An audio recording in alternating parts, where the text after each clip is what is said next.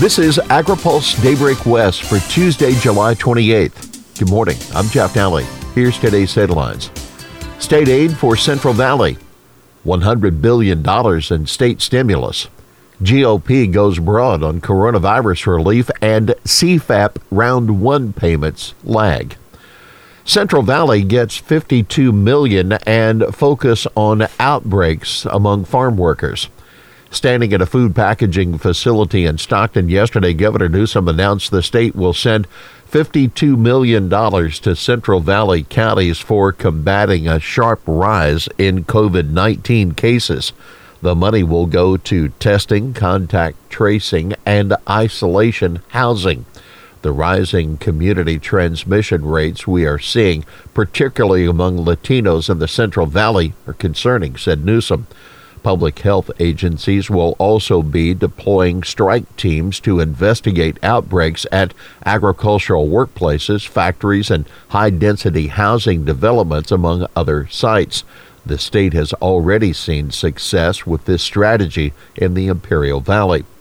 Newsom said he will be naming a COVID 19 task force to focus specifically on the Central Valley while Newsom spoke on Friday of ratcheting up enforcement of coronavirus safety standards.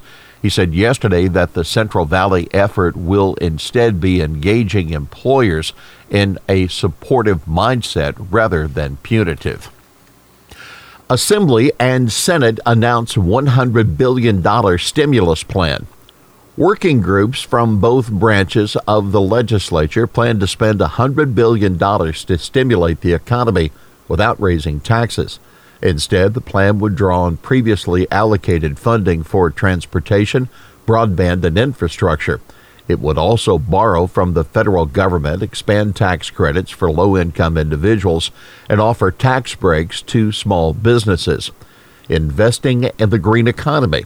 The plan relies on future cap and trade funds to backfill lost revenues due to the downturn and ensure critical programs remain funded. This was a sticking point with many lawmakers during budget negotiations in June. Ag industry advocates fear this change in rulemaking for the cap and trade market could lead to higher costs on farmers and take funding away from critical incentives programs.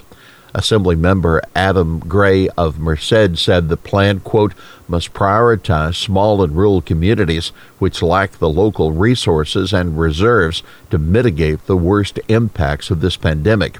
Republicans who did not participate in the working groups caution the plan may sound appealing in its broad strokes, but the devil is always in the details.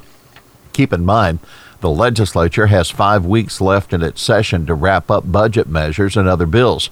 Yet leaders could call for a special session to further debate any of the hundreds of bills still on the table.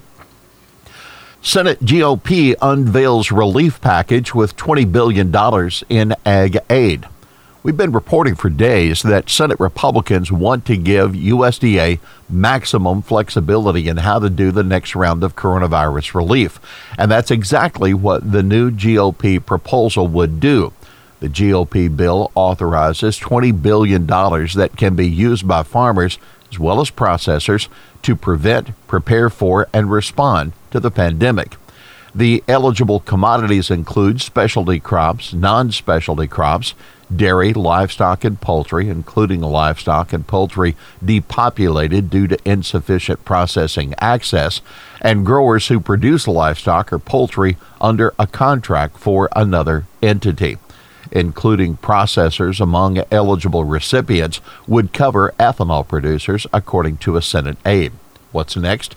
Well, Senate Republicans now have to get a deal with congressional Democrats, and there is a long list of items to be negotiated. The top Democrat on the Senate Ag Committee, Debbie Stabenow of Michigan, declined to comment on the GOP ag provisions. But Senate Ag Chairman Pat Roberts, a Kansas Republican, says Stabenow's big ask has been a 15% increase in SNAP benefits. Take note, the bill has a number of provisions making it easier for farms and other businesses to get forgiveness on Paycheck Protection Program loans. Loans of less than $150,000 can qualify for automatic forgiveness. CFAP total grows slowly, up 5%. USDA has now paid out $6.55 billion, an increase of about 300 million or about 5% over the past week. That according to the latest USDA data. With one month to the sign up deadline, USDA is nowhere close to distributing the full $16 billion earmarked for the program. What's with the slow pace? Well, Pat Westhoff, who directs the Food and Agriculture Policy Research Institute, says USDA is unlikely to pay out the full 16 billion at this pace. Westhoff says he's not sure why. Possible explanations include difficulty in getting paperwork done given FSA constraints, less eligible production than anticipated, an impact of payment limitations, perhaps, he said in an email. Cattle producers have received $2.9 billion so far, while dairy producers have received 1.3 billion. Among row crops, some 1.2 billion has been paid for corn and 331 million for soybeans. Hog producers have received 416 million. Iowa continues to lead the nation with $679 million.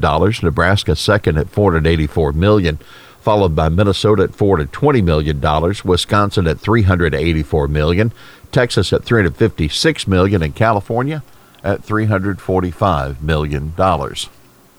NASDA warns of Chinese seed smuggling scheme. Don't plant the seeds. Don't even open the package. That's the warning from the National Association of State Departments of Agriculture to people who are getting packages of seeds in the mail from China that they didn't order. The seeds are sent in packages, usually stating that the contents are jewelry. Unsolicited seeds could be invasive, introduce disease to local plants, or be harmful to livestock, the Washington State Department of Agriculture warned on their Facebook post.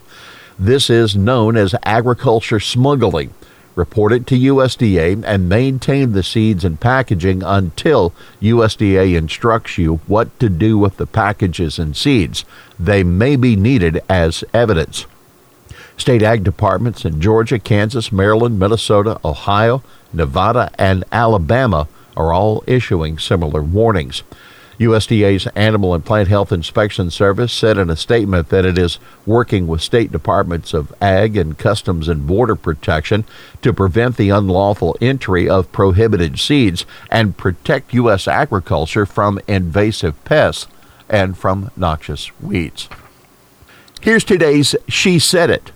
Prop 15's taxes on agriculture property aren't just going to hit farmers. They're going to land hard on California consumers, many of whom already struggling with the cost of living in the state. At Ag Council President Emily Rooney in announcing a new ag coalition and campaign against Proposition 15. The industry fears the November ballot measure would lead to some agriculture property being taxed at fair market value at cost to farmers. Well, that's Daybreak West for this Tuesday, July 28th. For the latest news out of Washington, D.C., visit agripulse.com. For AgriPulse Daybreak West, I'm Jeff Nalley.